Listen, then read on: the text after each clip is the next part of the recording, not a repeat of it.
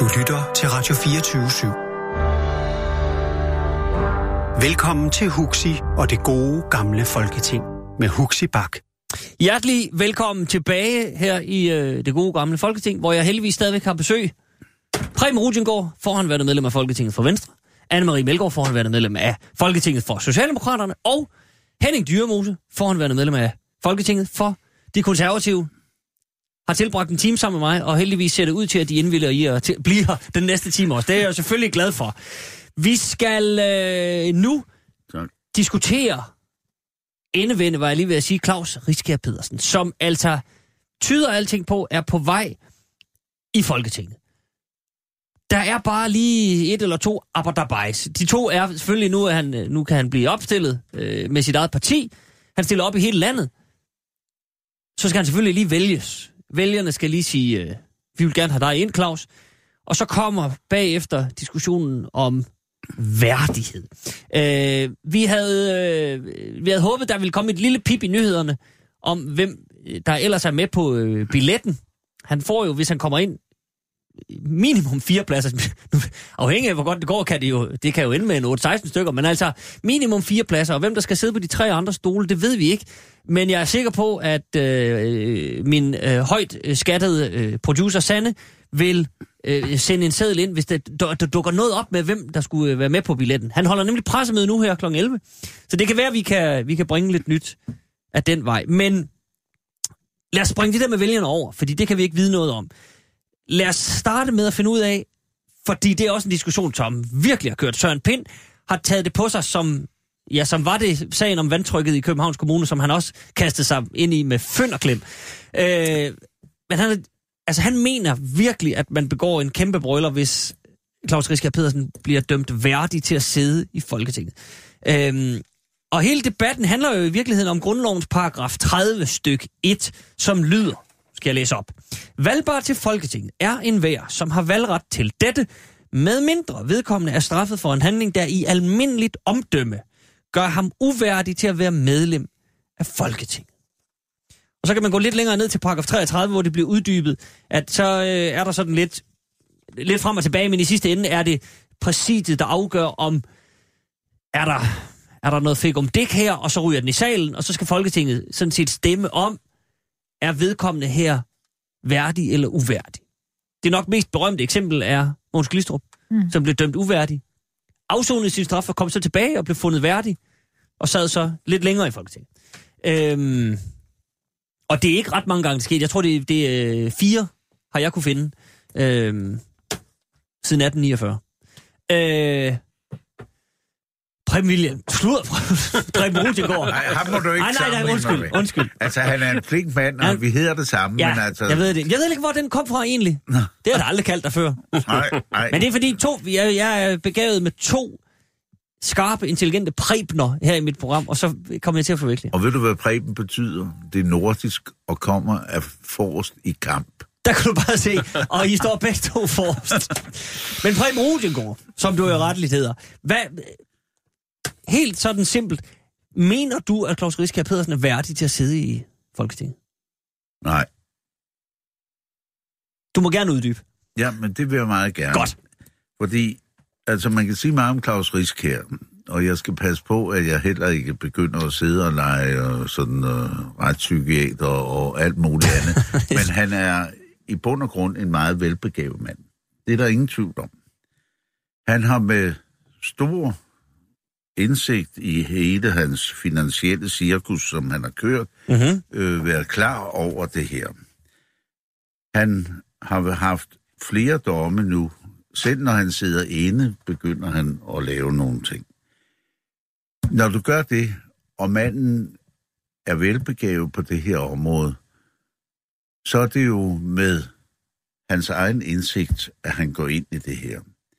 Hvis det nu havde været en eller anden tompe, der var kommet til at lave et eller andet og alt muligt, og, og øh, så og stille op til Folketinget også, så ku- kunne det godt være anderledes. Men Claus Risk her er for mig at se en person, som jeg finder uværdig til at sidde i Folketinget, til trods for, at han har øh, han, han, er af, øh, han er uden for sin straf og har afsonet den og så Mhm. videre. Han har siddet fem år. Folketinget lægger jo også op til, at det er en vurdering af, i de tilfælde, du har selv, formand, øh, refereret til øh, indholdet i, i grundloven på det her område. Og derfor mener jeg ikke, at med det, han har gjort her, at han er værdig til at sidde i Folketinget. Jeg er ganske enig med min gamle partifælle Søren Pind. Okay. Anne-Marie Melgaard, Ja. hvad siger du? Altså, Rigskær, han har selvfølgelig ret til at stille op. Han har også øh, i vores demokrati ret til at, at blive valgt. Og jeg er faktisk øh, rigtig glad for, at det så er Folketinget, øh, der skal beslutte, om han er, han er værdig til at, at sætte der. Og der synes jeg slet ikke, altså man skal kigge på, om, øhm, om han får mange stemmer, eller han ikke får mange stemmer, hvor mange mandater han eventuelt trækker med sig, eller ej. Men selvfølgelig alene kigge på, på personen Rigskær. Og øhm, jeg håber ikke, at Claus Rigskær, han bliver fundet værdig. Men det er jo så øhm, en spændende ting, fordi en ting er, at Rigskær måske ikke bliver kendt værdig, hvis hans parti, Claus Rigsbjerg, bliver valgt ind i Folketinget. Mhm. Så er der jo nogle andre, der kommer til at re- repræsentere hans parti, øh, i stedet for ham. Så kan han selv ryge ud, og så kommer Ja. der en suppleant Og så kan ind. der komme en supplant ind øh, for ham i stedet for, og så kan han som udgangspunkt sidde og trykke og rykke i, i trådene bagved de fire medlemmer, eller hvor mange der nu måtte være Mhm. mm-hmm. for Claus Riskærs parti. Og det er jo en helt, helt anden sag. Ja, det, jamen, der er mange interessante hjørner i den her sag. Henning Dyrmose, bare lige omkring værdighedsspørgsmålet. Hvad siger du? Jeg siger, at jeg undrer mig over, at der er 21.000 cirka mennesker, der har skrevet under på, øh, at han skal i Folketinget. Det er ikke godkendt af Indrigsministeriet endnu, øh, og der har været mange øh, mærkværdigheder undervejs. Jeg håber meget, at han ikke får stemmer nok til at komme i Folketinget. Øh, jeg synes, alle skal argumentere imod det. Øh, fordi jeg vil så nødig, at Folketinget skal til at i virkeligheden tage stilling til hans værdighed. Fordi det bliver, det bliver efter min mening lidt vanskeligere, end øh, jeg har hørt indtil nu. Fordi hvis vi ser på fortilfældet, ja, så er det jo rigtigt, at Glistrup røg ud som uværdig, afsonede, og så blev erkendt værdig, da han havde afsonet. Det er efterhånden mange år siden, at Claus Riskær har afsonet sin straf.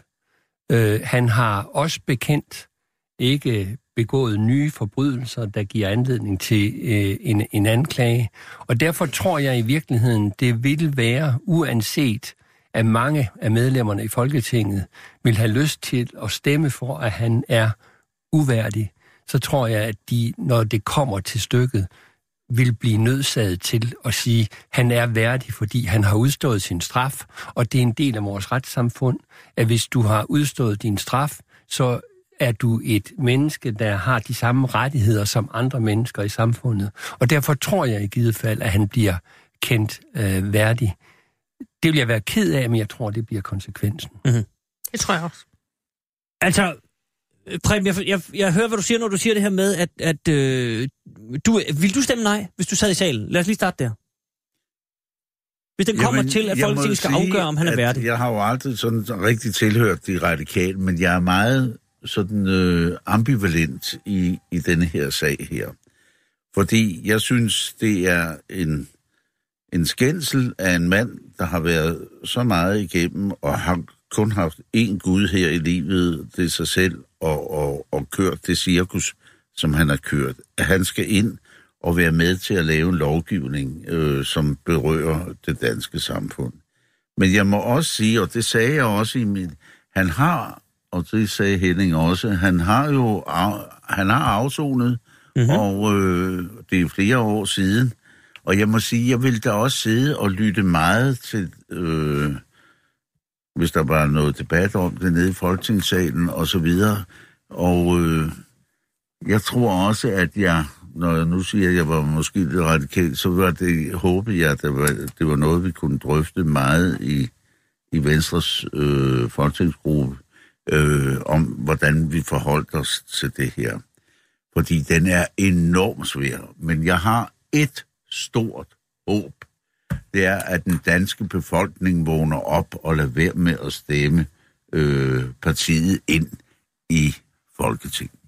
Men Huxi, du spurgte, om, om jeg synes, han var værdig. Og det svarede jeg nej til. Mhm. Men det er jo ikke det samme som, at der er en juridisk virkelighed, som også Henning er inde på, der kan gøre, at man øh, både moralsk, anstændighedsvis, men også juridisk, er nødt til at sige, at han er værdig. Det er Men- to vidt forskellige Jamen, det- ting. det- ja, det forstår fordi jeg godt, det men- handler jo også om, ligesom i for eksempel udvisningssager eller andre øh, kriminelle sager, altså hvor man godt kunne have lyst til at have, eller har en personlig holdning, men at man kan ikke. Man er ramt af konventioner, man er ramt af, af altså hvordan det juridiske system er knyttet sammen, og der er ingen forskel på det, vi oplever her i forhold til Claus Rieskær og, Nej. og den måde, han kan blive valgt på. Men man kan appellere, som Preben siger, og øh, så bliver det jo så spændende, på hvilken måde alle andre partier sådan ligesom appellerer. Man kan også appellere så meget, at øh, der går protest i den, og det vil sige, at han får mange flere stemmer, end han måske ville have fået, hvis man holdt en mere lav profil. Og det er så den afvejning, alle andre må tage i forhold til, øh, hvor, hvor skarpt man skal køre på ham i en valgkamp. Mhm. Henning Dyrmose? Jamen, der er også en risiko for, hvis han blev kendt uværdig, og han havde en 4-5, der så sad derinde, jamen så øh, vil de jo gøre det, de ansætter en partisekretær. Han vil komme til at hedde Claus Riskær. Ja. Så vil Ja, han ja. sidde derinde og styre det hele alligevel, samtidig med, at han vil køre en, en, en kampagne om, at han er en martyr. Mm. Befolkningen har valgt ham, befolkningen har givet ham stemmerne, men eliten udelukker ham. Lige Og så begynder vi måske at se en slags Jimmy Åkesson-situation, altså den svenske situation, at hvis man bliver holdt udenfor, jamen så bliver der oprør i befolkningen over, at man bliver holdt udenfor. Så det er heller ikke sikkert, at det vil være klogt, mm. hvis han når at få stemmer nok, at det vil være klogt at, at, at, at, øh, at kende, at, kende ham ikke værdig til at sidde i Folketinget. Men øh, jeg håber altså som Preben og Anne-Marie, at befolkningen er klog nok til ikke at stemme ham ind. Mm-hmm. Men Anne-Marie, hvis jeg må vende tilbage til dig. I forhold til det her juridiske, så er det jo fuldstændig rigtigt, at vi har et retssamfund, hvor det hedder, at udstået straf, så er tavlen sådan set vasket ren. Der er enkelte små forhold i forhold til ansættelse og alt muligt. Så man kan jo ikke blive politibetjent og sådan noget. Der er, Nej, der er enkelte ting. Men juraen siger jo omkring det her, altså paragraf 30 i, i grundloven siger, i almindeligt omdømme. Det er vel nok til, at man som folketingsmedlem kan sige, at det synes jeg faktisk ikke. Nu for eksempel øh, Per Stig Møllers afløser i Folketinget. Øh, nu har jeg lige glemt hans navn. En yngre øh, konservativ har, har udtalt, han vil stemme nej, for han synes ikke, at han er værdig, og det, det, øh, han er sådan set... Ja, lad os nu, nu se, når vi kommer der Ja, ja, til. jamen det- altså, det- jeg vi synes, det er, vi er- vi det er jo lidt, en, men en altså- fin og en klar øh, melding, at man vil stemme nej. Men en gang imellem, så fungerer øh, systemerne ikke sådan i de forskellige øh, partigrupper. Nå, nej, men jeg Altså- mener bare, hvis, du personligt synes, at han er uværdig, Ja. så skal du jo huske, at du jævnfører den før nævnte grundlov Lige kun, præcis. kun er bundet af din egen overbevisning. Og, Og- og hvis og der står en- her almindeligt omdømme, det, mm. det er vel nok til, at du kan sige, så godt, så er Ja. det, jeg siger. Og derfor er det op til mig, Ja. om, om, om jeg vil gøre det mm. eller ej. Men, men det er jo også, øh, det er vel sådan et spørgsmål, som nærmest kommer ind under etiske sager, altså hvor man er fritstillet. Men det er jo så op til en hver folketingsgruppe selv at bestemme, om en gruppe er fritstillet i, i en sådan situation. Ja. Og der er mange finurligheder, som man kan komme ind under det her. Altså, der kan være nogen, der bliver clearet den dag, og der kan være mange, mange forskellige årsager til, at man lige præcis ikke er i salen den dag. Um, jeg vil sige, ordet er frit lige nu, men lad os, lad os se den dag, hvor, hvor kendskærningerne ligger der. Og jeg tror, der er mange partiledere, der vil... Um, der vil øh, lytte meget til det, Henning siger her i dag om, altså, hvad er klogest af os? Altså, at have ham indenfor, og så prøve at styre ham, eller lade ham sidde deroppe i sekretariatet og styre hele butikken. Mm-hmm. Og så få det der sympati ude i befolkningen. Okay, men skal vi så også lige vende, Preben Rudigaard, at der er vel også et element af, at hvis nu, og der er selvfølgelig en del visser her, men hvis han bliver valgt ind, og Folketinget så øh, kender ham uværdig, det er vel også på en eller anden måde at moralisere over folkets stemme, er det ikke det? Jo, altså at sige, når man nu har vælgerne valgt ham ind, så siger vi, nej, det vil vi ikke. Jo. Altså- og det er jo et enormt dilemma, du sidder i som folketingsmedlem. Fordi er der noget, vi skal respektere, så er det vælgernes valg, Mm-hmm. og hvem de vil have ind. det er jo kernen i vores demokrati, at det respekterer man på mange måder. Men så har vi jo altså også stadigvæk grundlovens paragraf 30, som formanden har øh, henholdt sig til. Fordi øh, man kan jo også godt sige, hvis det er sådan noget, der kan skade, kan vi sige, øh, den lovgivende. Det er jo os, der sidder og lovgiver inde på... Og øh, jeg vil da være personligt utryg ved sådan en som øh, Claus Riskær, at han skulle sidde og, og lovgive øh, inde i, i Folketinget. Jeg tror heller ikke, han bliver nem øh, i øh, det udvalgsarbejde og i de forhandlinger, der er derinde, fordi han har jo et kæmpe ego, den mand. Øh, og, øh, Det er han vel ikke den eneste i Folketinget, der har. nej, nej. Men, Jeg kunne sagtens nævne mange. Ingen, ingen nævnt, men nu ingen er det ham, vi, nu er det ham, vi snakker om. Ja, ja. Ikke? Og øh, derfor så må jeg sige, at jamen, det er svært at tage stilling til, og jeg skal heller ikke øh, nedgøre vælgernes dom, og dommen er jo, hvem der kommer ind mm. i Folketinget. Altså, Men- man kan vende om og så sige, hvis nu Claus Riskær bliver tunge på vægtskålen i forhold til, hvem der skal have statsministeriet, så kan det jo godt være, at man begynder sådan at sige, jamen, er det nu, øh, er det nu skal vi ikke bare lige sige, at han er, han er velkommen her hos os, og, og så kører det igennem, fordi øh, han har jo bekendt sig til, at han vil pege på Lars Løkke som har han, statsminister, ja. og hvis han lige præcis kun mangler Claus Rigsbjergs stemmer, så tror jeg ikke overhovedet på, at han vil blive underkendt i, i Folketinget. Det tror jeg simpelthen ikke på. Mm. Så vil der blive talt dunder i gruppen, og så skal den nok. Ja, men det, det er jeg ret sikker Sus på. igennem. Men, men det, jeg synes også, det her det rejser et andet spørgsmål, og det er graden af den kriminalitet, øh, der er blevet begået. Altså, hvis det nu havde været en... Nu er det voldsomt, det jeg siger. Det Prøv, vil jeg lad os indrømme, gerne stille men lad os-. Hvis det nu havde været en pædofilidom, han har udstået, Mhm. mm-hmm. så har der ikke været nogen som helst tvivl, nogen som helst steder om, om man var værdig, eller man ikke var værdig.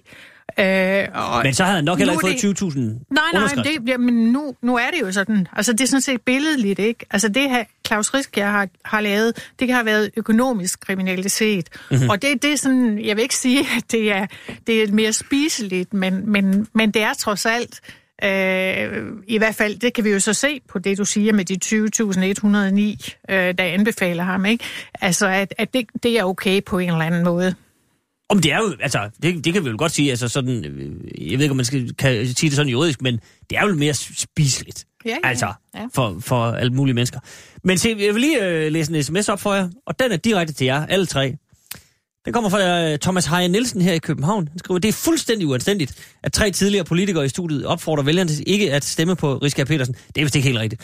Alene fordi de ikke kan lide ham. De for, forholder sig ikke til hans politik. Det hedder at gå efter manden, ikke efter bolden.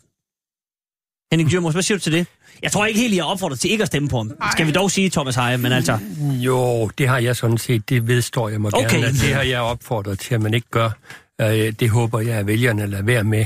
Jamen, øh, Øh, håbe, ja, det er vel, det er vel ja, noget ja, andet ja, jo, men, Men jeg, okay. jeg vil sådan set også godt opfordre til, at man lader være med det. Okay. Øh, Så det, det, ja, det er jeg ikke bange for.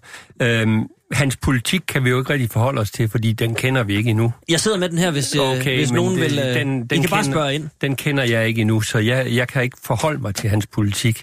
Øh, indtil nu har det heller ikke... Den er grad- rødere, end man skulle tro. Indtil Ja, nu har det det jo heller ikke i, i høj grad været hans politik, øh, der er blevet diskuteret. Det, øh, det har været øh, hans fortid, og det har været hans øh, metoder også under indsamlingen af underskrifterne, der har været diskuteret. Mhm. Mm-hmm. Øh, hans politik bliver mig, at det er muligt, at du har fået den, men det er så sket her inden for det sidste døgn, og jeg har i hvert fald ikke noget at læse den. Læse Han, altså, politik. man, man kan gå Jeg- på Claus Riskær øh, Pedersens hjemmeside, og der, der står... Nå, Ja, men det er så interesseret, at jeg ikke giver Nej, ham. det, det fornemmer jeg. Øh, men, men, men jeg har jo set, at han er lykkedes, det kunne jeg jo nå at se her til morgen og i går aftes i TV2 og så videre, at han er jo lykkedes igen med at komme i medierne, så det brager. Uh, han har altså et uh, talent for at komme i medierne, uh, og, og uh, så får vi vel også at vide, hvad det er for en, en politik, han fører. Det eneste, det eneste, jeg har ved om den indtil nu, det er, at at den er rød konservativ. Det vil jeg gerne så have en definition af, hvad rød konservativ er. Jeg, Altså, ved, han- jeg, han- ved, jeg ved også, at han har været venstremand. Jeg ved også, at han var med i noget, der hed øh, liberal 2000 eller sådan noget. Om han Jeg- flyttede jeg- også jeg- med jeg- Alternativet. jeg Han har også, han har at været godt var, rundt. Og han ved også, at han var på vej til Kristelig Folkeparti, hvis de havde givet ham et mandat. Jeg ved også, at han var i Alternativet og blev smidt ud efter en uge. Øh, det vil sige, for mig at se, ligner det en person, øh, der mere går efter, hvor kan Claus Rieskær Petersen gøre karriere, end hvad det er for en politik, han vil føre. Og derfor undskylder jeg altså til lytteren, at jeg i hvert fald ikke har diskuteret hans politik indtil nu, fordi den har indtil nu flakket mellem 37 forskellige partier. Okay. Jeg synes også, der er den krølle på det, at nu øh, har vi jo alle sammen haft øh, kendskab til det politiske virke og været en del af det politiske virke, som Claus Riskær har, har ligesom øh, beklaget øh, indtil endnu, både i, i Folketinget, men også øh, i Europaparlamentet. Og øh, jeg synes, det bekræfter virkelig det der ego, som også Preben var inde på her. Altså, øh, han, han har svært ved at øh, komme ud over, at det drejer sig om ham. Men, men så... Blandt andet partinavnet, det er jo også interessant. Ja, altså ja, et det er jo partinavn, ham. øh, der er en person, en personnavn. Jeg synes faktisk, det er usmageligt. Men jeg vil også gerne sige til den person, der, som jeg ikke kan huske navnet Ja, Thomas på, Heier Nielsen. at øh, jamen, jeg står også ved, at jeg synes heller ikke, at man skal stemme på ham ud fra mange af de argumenter, som vi har siddet og kommet med her. Og så at vi ikke kender hans politik. Jeg har da fået læst lidt op på hans politik, og den er rødgrøn, eller rød, eller konservativ. Lidt Og, radikale. øh, ja, og, og sådan. Og det er noget med gratis børnehaver og øh, vuggestuer og alt muligt andet. Og så skal vi ud og klemme erhvervslivet, og det er han jo ude på. Altså, der skal jo samles penge også ind Der skal i den grad... Jo, men så skal selskabsskatten sløjfes, og der skal... Der er... Ja, ja, altså det er sådan noget halleluja øh, på den ene side og på den anden side, og hvordan vil han finansiere det? Og nu må jeg sige, at, øh, og der ved jeg ikke, hvordan øh, vedkommende holder sig, men øh, han havde jo også, at øh, vi skal legalisere øh, cannabis og, Det og, og så videre. Og der må jeg sige, altså som øh, gammel sundhedsmand, også i Folketinget og så videre, det er jo rappende skørt, det her, at vi begynder at, at, at legalisere sådan nogle ting. Så jeg er meget uenig med ham i, i mange af de der ting, og jeg synes ikke, der er hoved eller hale. Det er sådan nogle populistiske femse, han øh, lukker ud der, og det lugter langt væk af kun én ting, det er hans eget ego. Okay. Men. Nu er det jo sådan, at øh, alle partier og alle folketingskandidater som sådan, de har jo kun et, et øh, ønske, og det er, at folk skal stemme på enten deres parti eller personligt på, på, på den person, som er opstillet. Mm-hmm. Så Og vel ikke noget allerhelst det forkert- sidste. Ja, ja, selvfølgelig. Men, men der er jo ikke noget forkert i at sige, jeg synes ikke, at du skal stemme på Henning eller Preben, du skal stemme på mig. Altså, det er helt almindelig snak. Ja. Øh, sådan ude i det politiske Jamen, sådan siger vi jo forum. altid Sådan siger vi jo altid. Ja, ikke? jo, jo, men så, så kommer her en mand, som øh, på godt og ondt vil, vil, vil gøre det lidt anderledes. Og der, så vil jeg bare lige spørge jer. Øh, der er vel også, hvad skal man sige, chance for, skråstrej risiko for, at der kan gå lidt Jakob Havgård i den. Altså, at, at Claus Riskær Petersen kan blive valgt ind, fordi de 179, der sidder der nu, er øh, nuancer af gråt. Der er ikke rigtig nogen, der kan se forskel på noget. Og så, så siger vælgerne, jamen, og lidt aller alternativet også, da, da de kom ind der for, for nogle år siden. Og alle sagde, at de kommer aldrig ind. Det er, jo en, det er jo en diffus politik, og hvad er det, de vil? Og fire statsminister og det ene og det andet. Altså, men vælgerne er ligeglade, fordi de siger, men prøv at høre, hvis ikke de 179, der sidder der nu, kan give os noget, som, vi, som enten giver mening, eller som vi føler øh, øh, rykker noget, så bliver der altså Claus Riskær. Så kommer han ikke ind. Jo, så kommer han ind som Claus Riskær, men, men en ting er måske hans politik, en anden ting er måske hans, øh, hvad skal man sige, altså det han, alternativet, for nu at bruge et, et, øh, et ord, som, som har en forkert konnotation her. Henning, Men, men at Jacob Havgård erkendte jo så også, at det var meget mere dybt alvorligt at komme ind, end han egentlig havde troet. Altså. Og han, han, han fik jo i virkeligheden dyb respekt for Folketingets arbejde, og fandt ud af, at det lige pludselig at være den, der kunne være mandat nummer 90 i bestemte sager, det var faktisk temmelig alvorligt. Mhm. Øh, og han tog det så også så alvorligt, at han sagde, okay, jeg fik den periode, så gik jeg min vej igen, fordi det er slet, det er slet ikke mig, det her.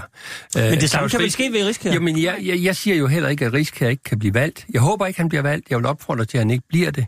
Øh, men hvis han bliver valgt, øh, så har han jo ret til at føre den politik, han vil. Øh, og han kan også gå hen og blive, som Anne-Marie sagde, den afgørende stemme eller de afgørende mandater i, i, i en regeringsdannelse. Og, og der vil jeg så øh, advare imod den svenske model, hvor man udelukker øh, partier. Fordi det at udelukke partier, øh, det giver altså ikke noget godt resultat. Øh, i, I Danmark øh, var der jo forsøg på, og det var så Socialdemokraterne, der både i forhold til Fremskridtspartiet og i forhold til Dansk Folkeparti sagde, at stuerenen, det bliver mm. I aldrig, og i dag vil de ikke, ikke bare i, i stue med dem, de vil måske næsten i regering med dem, de vil i hvert fald gerne... Kan man aldrig vide. De vil vi, i hvert fald gerne øh, arbejde ja, ja, sammen med ja, dem. ja. Og der, der mener jeg sådan set, at i det danske folkestyre, der må man så arbejde sammen med dem, der er valgt. Mhm. Og det er en af grundene til, at jeg håber, at han ikke bliver valgt. Okay. Jeg synes, der er en anden ting her. Der vil aldrig gå Jakob Havgård i den her. Fordi Jakob Havgård, han opstillede som enkelt person. Altså Claus Risbjerg, han opstiller som et parti, der er opstillingsberettiget i mange kredse. Mhm. Mm-hmm. Og det vil sige, at han skal have stemmer, og hans parti skal Havgård have stemmer opstiller kun i nok. Ja, at- skal have stemmer nok til, altså at der kommer fire man, mandater ind, ikke også? Det er altså en væsentlig Nå, forskel. jo, ja, nå, men, ja, forskellen er selvfølgelig der, men, men jeg tænker mere på forskellen på den anden side, hvad skal man sige, at, Ja, at protest. vælgerne, Det er at vælgerne det, ligesom, mener. det er simpelthen en proteststemme, Ja, ja, ja. det her, ikke? Men der tror jeg, øh, at min gode ven Jakob Havgård, han har større sympati ude rundt omkring, end, end, end vi vil opleve her. Ja, og Jakob har et helt andet Menneske. menneske. Han er et helt andet ja. menneske. Altså, hans ego træder jo øh, tilbage. Altså, Claus Rieskær, det hører mig, se mig og så videre. Jakob Havgård, som jeg kender så godt og alt muligt, er et helt, helt andet menneske.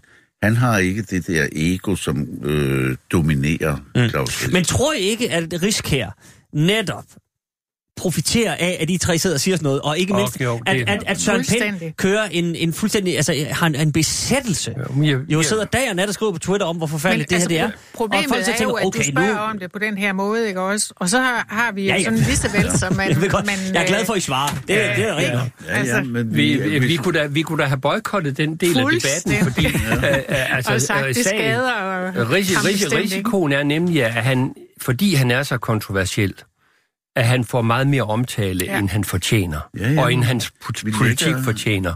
Øh, men, men så skulle vi jo have boykottet øh, formandens øh, emnevalg til i dag, og det er ikke så almindeligt, trods alt, Nej. Hus siger, vi Og gør det, det. og det, nej, det, det er heller faktisk ikke aldrig noget, sket. Nej, det er vel heller ikke sådan noget, du ønsker. Jeg er, er meget glad for, men at jeg har det er jo ja. noget af det samme, som Pernille Vermund har fået i Nye Ja. ja. Borgerlige, ikke? Altså, det, det, det jeg vil have sammenligne med det. Altså, Ja. der kommer noget nyt, der, er, ja. der kan så være, at det strider i hver sin retning her, Mhm. mm-hmm. men de har fået meget, meget mere fokus, øh, rent mediemæssigt, end, end ja. vi har set med, med mange andre nye øh, partier, der er bobbet op, ikke? Okay, men nu skal I se her. Som jeg nævnte før, så har jeg en højt skattet medarbejder ude på den anden side af, af høre. Præcis, nu skal I høre. Jeg må simpelthen indrømme, jeg kender ingen af dem, men det kan være, I gør. Øh, Claus Risker Pedersen er, øh, står for skat og finans. Det er ligesom overskriften. Det sidder han med. Det er et stort område. Og så kommer der tre andre. De er blevet offentliggjort. Øh, banker og realkredit bliver et område. Det kommer Peter Hjort til at sidde med. Jeg ved ikke, om det siger noget. Han er 48. Familiefar fra Dragør. Han, har, han er revisor. Har øh, været øh, business analyst hos Københavns Lufthavn osv. Militæruddannet. Han har været konsulent for PricewaterhouseCoopers. kender ham ikke. Jeg kender ham ikke. Heller ikke mig. Nå, klima og verdensmål.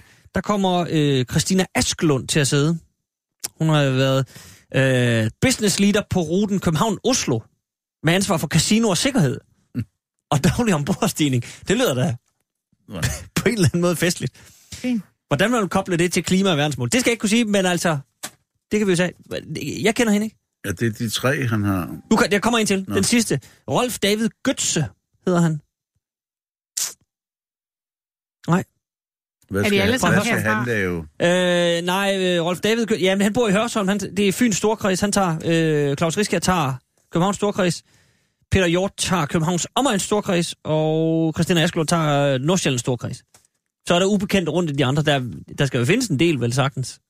Hvis han stiller op 100 Ja, hvis steder. han stiller op i alle kredse, Ja. ja. ikke?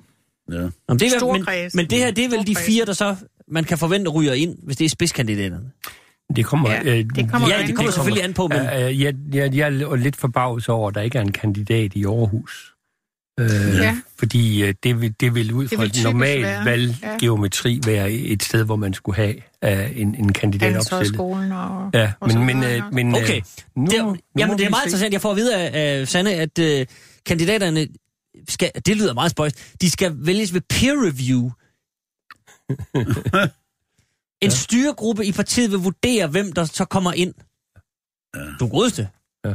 Det lyder besvindigt. Jamen, det er jo det der liste stemmer og ikke Ja, personlige ja. stemmer, ikke? Okay. Nu skal de jo forløbig lige have nogle stemmer i de forskellige områder. Det er jo, det er jo sådan set stemmerne i de forskellige områder, der, bestemmer, Ja, ja, ja, det er bestemmer, hvem af de opstillede, der kommer ind, hvis de Ja. kommer ind. Okay. Men øh, der er meget godt her. Nå, Har, Jeg- skal vi ikke tale mere Jo, om nej, det? men præcis. Jeg skulle, lige, jeg skulle lige til at sige, jeg tror, jeg, tror, vi, øh, jeg tror, vi går videre nu. For der er nemlig en sag, som vi ikke kom forbi sidste uge, og det skal vi i dag, fordi det er en, og det tør jeg godt at sige, faktisk i virkeligheden mere interessant sag end øh, Claus Riska. Men jeg synes, altså, der har været så meget om ham, og det er jo... Jeg lover jer, hvis han kommer ind, så vender vi tilbage til ham. Det garanterer jeg. Det, må- det, må, det er godt. Jeg kan lige sige, at hvis man lige er stedet ombord, så er det det gode gamle Folketing. Og øh, hos mig i dag er, til min store fornøjelse, Henning Dyremose, foranværende medlem af Folketinget for de konservative, Anne-Marie Melgaard, foranværende medlem af Folketinget for, de, for øh, Socialdemokratiet, og Preben Rutingård, foranværende medlem af Folketinget for Venstre. Se, øh, det sidste vi øh, når i dag, er mit bud, fordi det er en lidt længere øh, snak også. Det er øh, Inger Støjberg, som sidder i øh, Integrations- og Udlændingeministeriet. Øhm, og hun har haft en del sager og været til en del samråd. Det er også et besværligt ministerium, så, så øh, det er ikke fordi, jeg misunder hende den post som sådan. Der er nok at se til.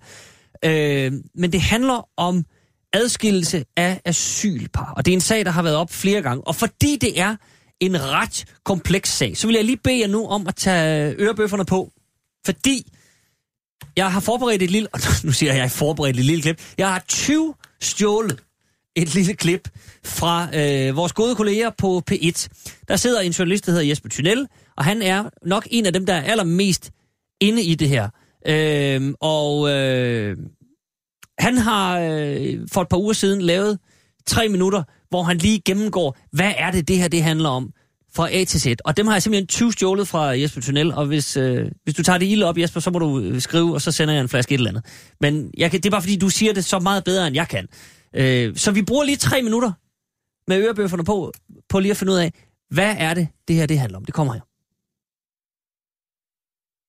Ja, det var mig, der gav myndighederne den ulovlige instruks om at adskille alle asylpar under 18 år fra hinanden.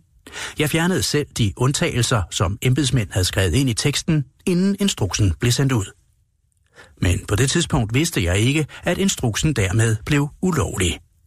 Sådan lyder integrationsminister Inger Støjbergs første forklaring i sagen, da Dagbladet Politikken udkommer med en artikel under overskriften Inger Støjberg gav ulovlige ordre trods advarsler fra embedsmænd. Ministeren forklarer for eksempel samme dag til DR Nyheder. Jeg var ikke bevidste om, at det her var ulovligt, da vi sendte instruksen ud. Da jeg bliver gjort opmærksom på, at øh, det her det ikke er lovligt i forhold til konventionerne, jamen så retter jeg ind. I sin forklaring nummer et vedstår ministeren altså, at det er hende, der har givet den ulovlige instruks, men forklarer, at hendes embedsmænd på det tidspunkt fortalte hende, at instruksen om at adskille alle par uden undtagelse var helt i orden og lovlig. Det er under forudsætning af og, og med den opfattelse, at det her det er lovligt, og det er også det, embedsværket mener. Men da ministeren efterfølgende bliver kaldt i samråd om sagen i Folketinget, kommer hun i midlertid med en ganske anden forklaring. Her siger hun nu tværtimod, at hun aldrig har afgivet nogen form for instruks. Hun fjernede godt nok de afgørende linjer i teksten selv, så der stod, at alle unge asylpar uden undtagelse skulle skilles ad, men det var ikke ment som en instruks. Det var blot ment som en pressemeddelelse, der skulle sende et signal til offentligheden, forklarer hun nu. Så det her bliver sendt ud som en pressemeddelelse. Og der, der tilgår ikke Udlændingestyrelsen eller andre en instruks. Ministeren vidste nemlig godt allerede dengang, at det ville være ulovligt at adskille alle par uden undtagelse, sådan som hun skrev i meddelelsen, forklarer hun på samrådet. Det var derfor heller ikke meningen, at hendes embedsmænd skulle gøre, som hun skrev, tværtimod. Udlændingestyrelsen blev samme dag mundtligt orienteret om, at den ikke skulle følge ministerens officielle meddelelse om at adskille alle par. men derimod fortsat lade visse par blive sammen alligevel, lyder altså hendes forklaring nummer to. På dagen, hvor pressemeddelelsen bliver sendt ud, der bliver det jo også mundtligt kommunikeret til Udlændingestyrelsen, at der jo kan være tilfælde, hvor parerne ikke skal adskilles, altså dermed, at vi skal overholde dansk ret og selvfølgelig også internationale konventioner. Men en sådan mundtlig besked er aldrig ført til referat nogen steder.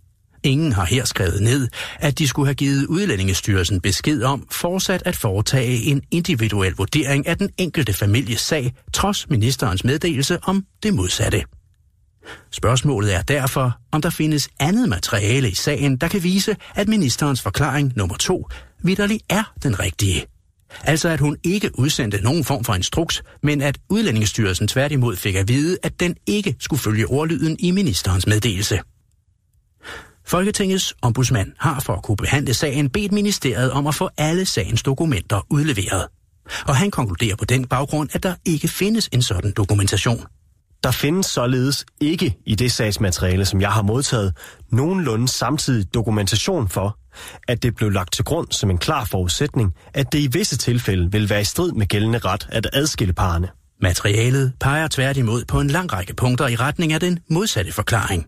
At ingen par skulle have lov til at blive sammen, præcis som der står i ministerens skriftlige besked. Således udredt, var jeg lige ved at sige.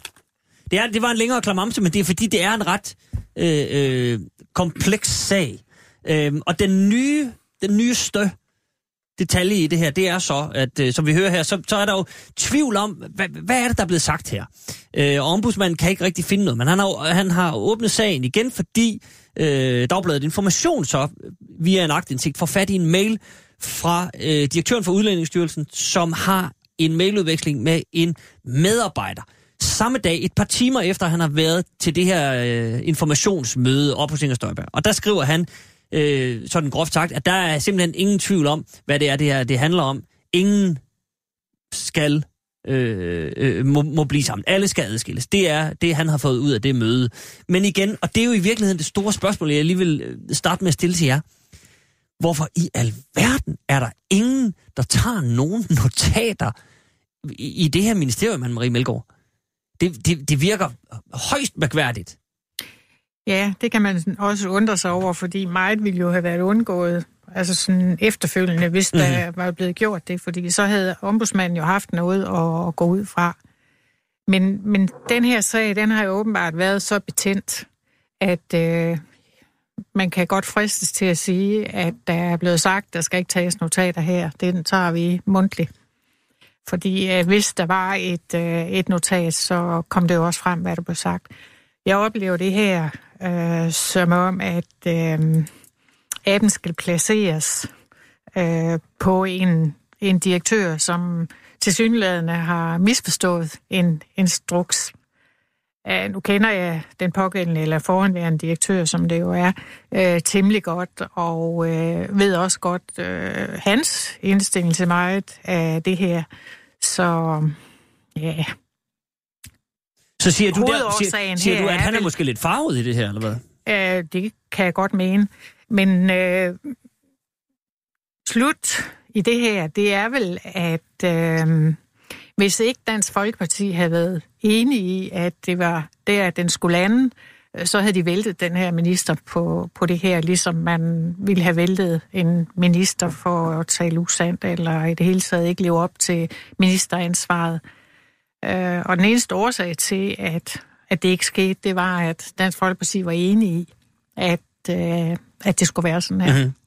Altså øh, enigheden omkring selve, selve indholdet, øh, indholdet med, i instruksen. Med, i instru- ja, altså instruksen eller ja. pressemeddelelsen, eller ja. hvad vi skal kalde det, det er jo også op til debat. Ja. Det kan vi lige vende tilbage til, men, men, men bare lige til en start, Henning Djurmose.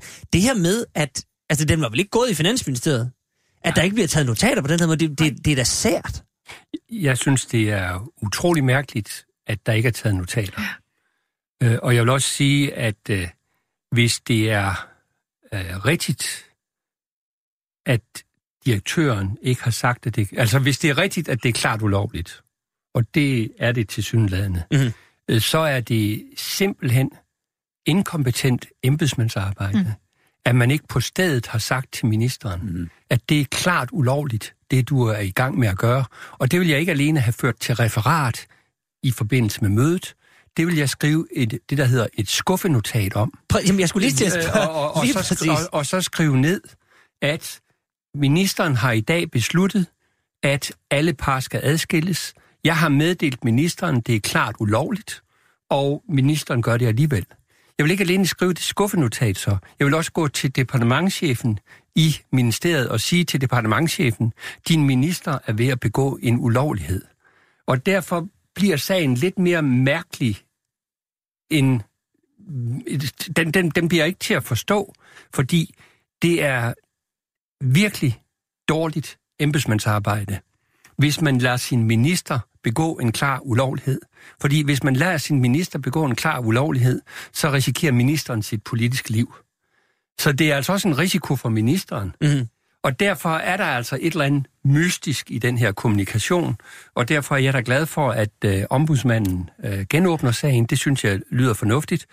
Øh, jeg har også hæftet mig ved, at øh, ombudsmanden altså i sine spørgsmål i forbindelse med genåbningen siger, at vil, vil ministeriet bekræfte ægtheden af den mailudveksling, som formanden henviste til. Ja, præcis. Øh, Det vil, det vil sige, det skal vi vel også lige være sikre på, Ja.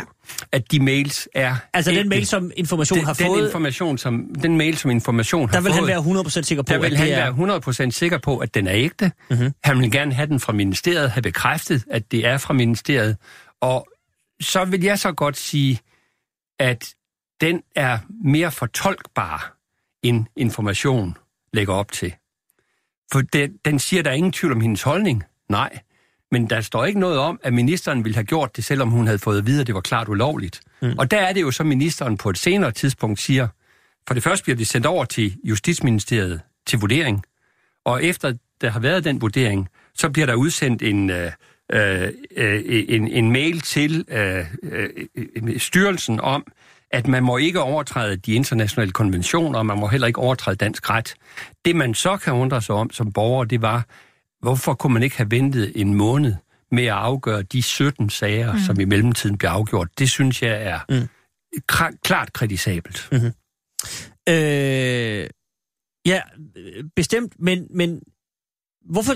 Når Anne-Marie Melgaard siger det her, at... Øh, jeg tror, du sagde, Anne-Marie, at, at, man, at der kan være blevet sagt, vi tager ikke lige nogen notater. Kan man, kan man bare det? Altså, jeg har, altså, jeg har aldrig været ude... man Øh, Nej, det, altså, det... Nå, men, jeg, det, det, det mener jeg, det, jeg, jeg har da svært ved at se, at man selv, det- man, det- en altså- rejser sig op og siger til et samlet møde, nu er vi lige enige om, at vi ikke altså, noterer der, her. Det, er da nej, nej, næsten nej. Som at, det er da næsten som at underskrive sin egen dødsdom. Mm, altså, det er hvis, hvis, hvis, hvis man gjorde det og sagde, at det her det er så betændt en sag, jeg har tænkt mig at overtræde dansk lov, og det må I ikke skrive noget om i, i Ej, referatet. Altså, Ej, Okay, altså, Anne-Marie Melgaard, uddyb lige så. Altså, det er jo ikke sådan, der, der er mange ting, der kan være underforstået, hvis man sidder til sådan et møde. Vi er alle sammen øh, omfattet af agtindsigt og så videre, så videre. Det er ligegyldigt, om man, man er minister, eller man er folketingsmedlem, eller hvad man nu er. Øh, og, og derfor så øh, er der da mange ting, øh, der bliver sagt, som ikke bliver skrevet. Altså man kan, man kan vende om og så sige, den som sidder og tager de der notater, i det her tilfælde, hvis jeg havde været direktør her, så ville jeg have gjort nøjagtigt, ligesom Henning siger her. Men det er ikke sikkert, man har vurderet, at det var nødvendigt. Altså, der er ingen af os, der kan vide, hvad der er sket der. Og derfor synes jeg, det er virkelig fornuftigt, at det ombudsmanden gør her og siger, at han vil have vurderet ægtheden af øh, det dokument, som nu til synlædende er kommet frem her. Men, men tilbage til det andet, der er ingen af os, der ved, hvad der er foregået på det møde, og derfor kan det kun være gissninger om, at sådan kan det være foregået, og det kan være foregået mm-hmm. på en anden måde. Det jeg prøvede på, måske øh, forkert at sige, det var, at jeg har selv siddet jo som ordfører på det her område, og øh, alle ord bliver ikke noteret ned i, i, i sådan en sammenhæng. Der bliver opsummeret, hvad er det, der er beslutningsgrundlag osv. osv. Men, men, og der men, kan man nå, jo men jeg- godt jeg er være med på, at der ikke bliver op- misforstået. Jo, jo, jo, men jeg er med på, at der ikke bliver, op, øh, der ikke bliver noteret hvert et ord. Men lige den her del, skal vi eller skal vi ikke adskille det er ikke sikkert, man alle har vurderet det der. At det var... Ja, men det, er- det, jo- det, er jo det, det er jo det, hele mødet handler om. Ja, ja, det er Det- det, det- det- det, men jeg kan jo det ikke vide, man da hvad, kommer med i direktøren opsummeringen. øh, har, har vurderet i den sammenhæng, og ministeren Nå, men så, har men så er vi vel tilbage til, Preben Ru- Preben Rudigaard, så er vi vel tilbage til, hvad Henning sagde. er der ikke et embedsværk, der virker lidt anløbent her? Det er et stærkt ord, og, og ingen er dømt endnu, men altså, det virker da som om, at der er nogle embedsmænd, der sidder og lige har glemt en blok, eller ikke har fået spidse blyanten, eller hvad sker der? Jamen, jeg kan jo heller ikke, øh, som, som mine to kollegaer siger her, øh, bedømme den der, fordi den, øh, vi vil- har jo ikke selv siddet med og hørt, hvad der er sket og alt muligt andet.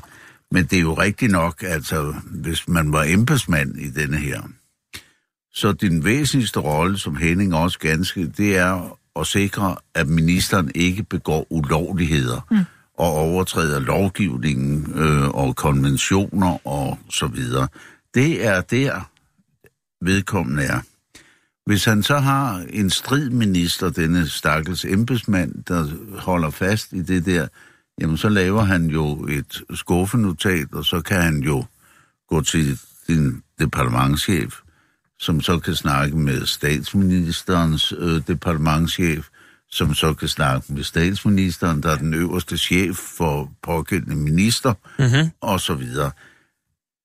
Så derfor skal embedsværket jo også gradere sig øh, på en eller anden måde. Nu tror jeg ikke, fordi øh, jeg kender Inger Støjberg godt, og hun er jo lidt hurtig på triggeren en gang imellem, det må jeg nok sige. Men hun er også typen, når hun får den anvisning der, så vil hun også sige, ja, men okay, jeg skal helt heller ikke ud og lave kluder i det her, og jeg bliver nødt til at... Så øh, det er jo lidt, hvordan det der... Og så spørger formanden, om det er et anløben embedsværk. Og det kan jeg ikke udtale mig om. Jeg kender ikke, jeg har aldrig siddet det der. Men jeg vil bare sige, at der var en anden minister, som også havde problemer med embedsværket derovre. Det var Birte Røn øh, på forskellige måder. Så det er svært, men det er jo så komplekst i det her ministerium. Mhm. Det er følelser og alt muligt, og øh, bøvl mellem de forskellige politiske fraktioner i det, i, inde i Folketinget. Men det skal embedsværket jo holde sig fri af. Deres væsentligste rolle, det er at beskytte ministeren, så ministeren ikke begår lovovertrædelser. Følelser er jo Og ikke noget, man har som embedsmand. Ligesom, øh, For nu at sætte det på spidsen. i, hvad, hvad? Jeg siger, følelser er vel ikke noget, man skal have som embedsmand, for nu at sætte det på Altså, spidsen. embedsmænd er jo ikke anderledes end alle andre mennesker. Ja, det er De med på, men altså, man skal jo prøve ikke? at holde dem til side, ikke? Ja, ja, det skal man også, fordi de skal være rådgivende, og de skal helst være så objektive og neutrale. Men jeg må nok sige, lad nu den ombudsmand komme med det her. Lad ombudsmanden, og vi skal jo være stolte af i Danmark, det var os, der i sin tid opfandt ombudsmanden, at vi har den her uvildige instans. Og derfor er jeg spændt på det her. Og jeg skal hverken dømme Inger Støjberg eller embedsværket eller noget som helst, før ombudsmanden har haft tiden til det her. Men det er en møg sag under alle omstændigheder. Mm.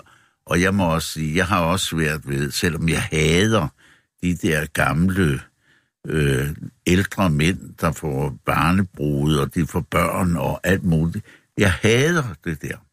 Og det er heller ikke i tråd med lovgivning i Danmark, at man øh, går hen og gifter sig med en 13-årig eller sådan nogle ting der. Og derfor er der jo også det der, men vi har, jeg må også sige, at hvis man er kommet i den uredelighed, at man har fået et barn med en, der kun være ens datter, øh, jamen så ødelægger vi jo heller ikke familien. Der er også noget med humanisme i det her. Og derfor var det selvfølgelig også således, at de skulle jo ikke adskilles, selvom øh, de 17 par, det, Altså, det, den- det er noget, der går mig lidt på.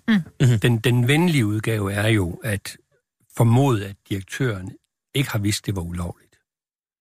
At der så først efterfølgende bliver ops, opstået tvivl, og man derfor ni dage efter henvender sig til Justitsministeriet. Og da man så har fået deres svar, så går der vel en måned, som er kommer 18. i 3., altså øh, en måned efter, man har sendt spørgsmålet over, Mhm. der gør man klart, at det må altså ikke bryde internationale konventioner, det skal være overensstemmelse med dansk ret.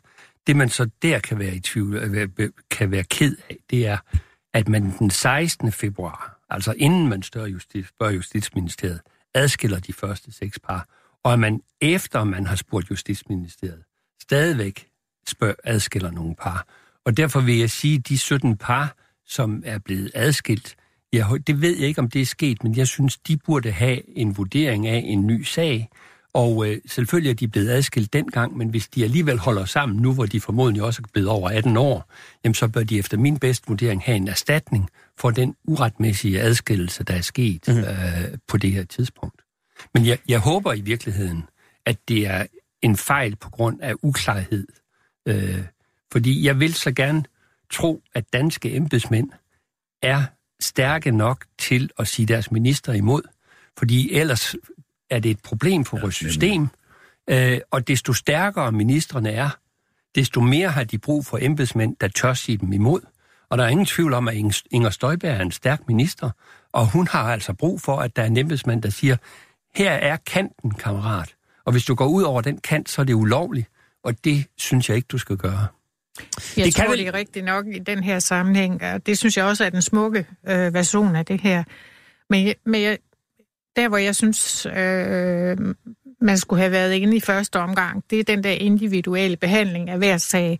Fordi mm. det er klart, hvis der sidder en 13-årig pige, der, der er blevet tvangs, øh, både besvangret og gift og hvad vi jeg, som gerne vil ud af det her, så synes jeg også, at vi har haft en forpligtelse til at hjælpe den pågældende unge pige ud af det her. Øh, og, og jeg lige vil sige, det har måske været intentionen med det. Og det har vi fået, hvis der havde været den der individuelle ja, vurdering mm, ja. af sagerne, i stedet for at man havde lagt sådan et fuldstændig låg hen over alle den her type sager. Så den lykkelige udgang er vel sådan en mellemting mellem det her, altså at få udredt, hvad er der virkelig sket her, og så forhåbentlig, at der er nogle barnebrude, som har fået muligheden for at sige fra i forhold til det forhold, de har været i, og, og så øh, vi, vi også kan tage vare på dem i hvert mm. fald. Fordi er der nogen, der har brug for det, så har det i hvert fald været de barnebrud. Ja. Bestemt. Men Anne-Marie Melgaard, den anden side af den sag, så hvad skal man sige, den grimme version er vel så, at øh, mange af de her par, nu siger, Fre, nu siger Preben det her med nogle øh, gamle mænd, der er blevet gift med en 13-årig pige. Langt de fleste sager var jo ikke sådan. Altså der drejede det sig om en 17-årig øh, kvinde med en 19-årig mand, og det var sådan, øh, de var lige hoppet over på den anden side af grænsen, og derfor så det sådan ud. Der var, der var få tilfælde, hvor det var en old gammel mand og en lille bitte pige. Øh, men hele det her med, altså der, der, der er jo ingen her, der synes, det er fantastisk, hvis det er et eller andet tvangsægteskab og en stakkels ung pige, som har fået barn med en gammel mand og alt det der. Men det er jo lige præcis også det, der gør det. Altså det er på en eller anden måde, altså det er jo en tabersag. Der er jo ingen, der holder med de gamle mænd.